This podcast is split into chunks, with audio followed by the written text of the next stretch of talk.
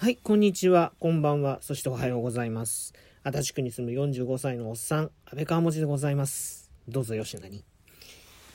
えー、今収録している今日がですね、11月の30日、えー、4回目のラジオトーク配信となります。11月30日、明日から12月です。いやー、年末ですよ。早かったな、今年も。どうでしょう？皆さん、早かった、遅かった、大変だった、楽だった、いろいろあると思います。えー、さてですね、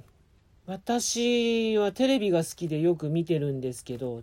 えー、まあこの時期になるとやっぱ年末商戦ねテレビの通販番組なんかもちょっとあの商品が変わってきますよねいつもと。特にやっぱ目立つのはあれですね。あのまあクリスマスケーキもさることながらやっぱり値段的にも、えー内容的にも一番争っているのはおせちねえ、来年、年始に向けてのおせちの予約。これなんかはね、ものすごく目立つんじゃないかなと。特に、特に目を引くんじゃないかなと思います。おせち料理。今すごいですよね。なんか、今っていうか、うん。まあ、おせち料理そもそもね、豪華だったりするものなんですけど、うん。まあ、値段も高、高い、うん。まあ、だいぶ、ずいぶんこれでこの値段って、ええー、なんて、演者の人たちはみんなびっくりしてますけど、いや、それでも高いよってのが本音だけど、でもいいもの入ってますよね。すごいなって、え、こんなものもおせちにしちゃうの？みたいな。で、またあの、デパ、テレビとかじゃなくてね、デパートとかのおせちのあの予約のあのパンフレットとか、あの、見てみると、ね、洋風だったり、なんか中華風だったり、うん。なんでしょうね。日本の主風習なのに中華風ってどういうこっちゃとかね。うん。フレンチおせちって何それみたいな。びっくりしますけど。ねえ。いや、まあとにかく本当豪華でね。あのまあやっぱり年の初めの、えー、験担ぎ、うん、縁起物といった風情がものすごく強いなというのをひしひしと感じます。えー、これを聞いてくださってる皆さんも、やっぱりそういうのを楽しみつつ、おせちをこう、今予約したり、もう予約しちゃったよって方もいらっしゃるかもしれないんですね。いらっしゃるかもしれませんね。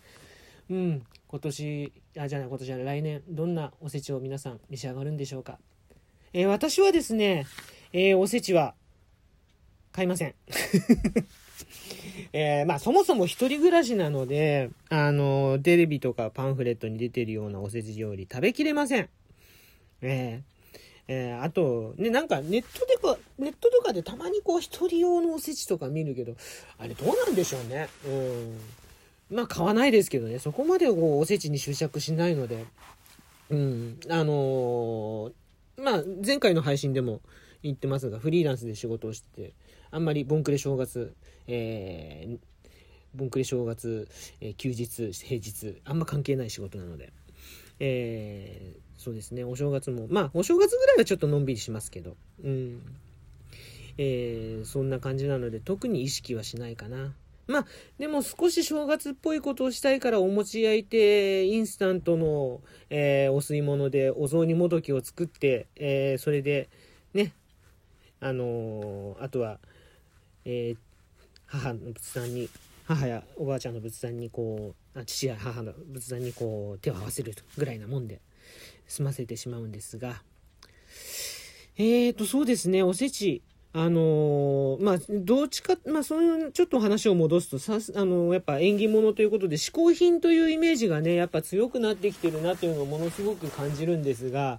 そもそもとしてのおせちの意味おせち料理を食べる意味て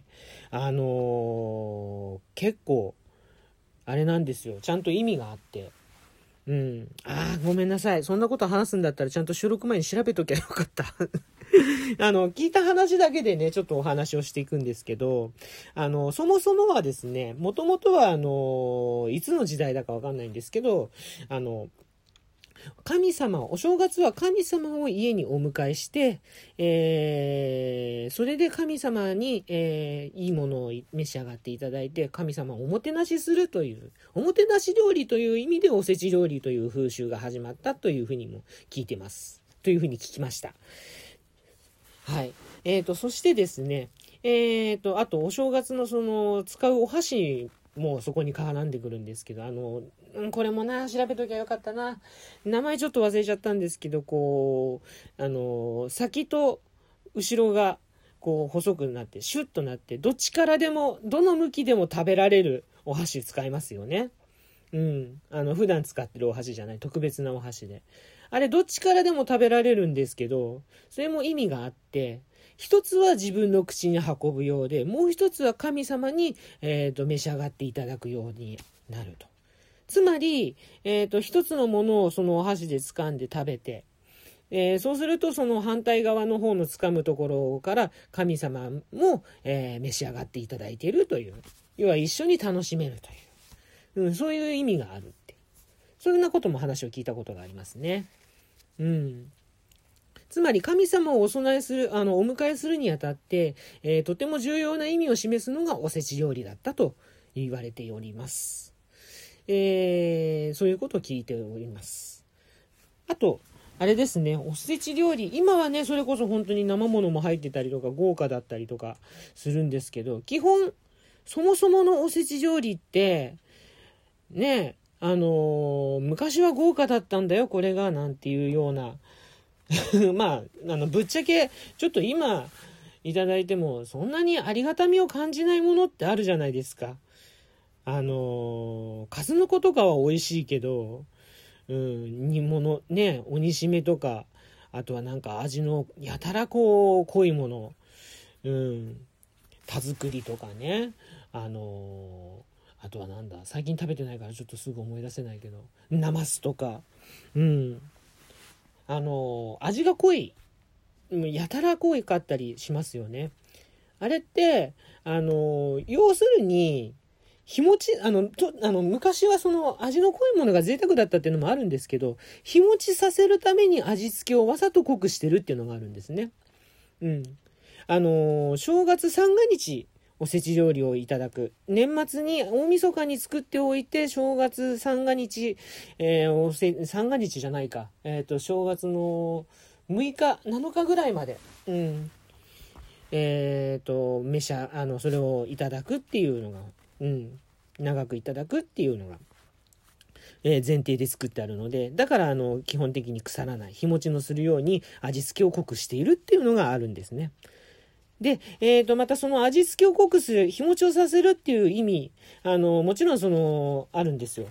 あの、神様をお迎えして、せっかく神様をお迎えして、あの、いるわけだから、あの、神様がうちにいるのに、台所でね、あの、騒がしく、あの、ガチャガチャガチャガチャとこう、いちいちこう、料理をね、作って、えー、その都度もてなすの、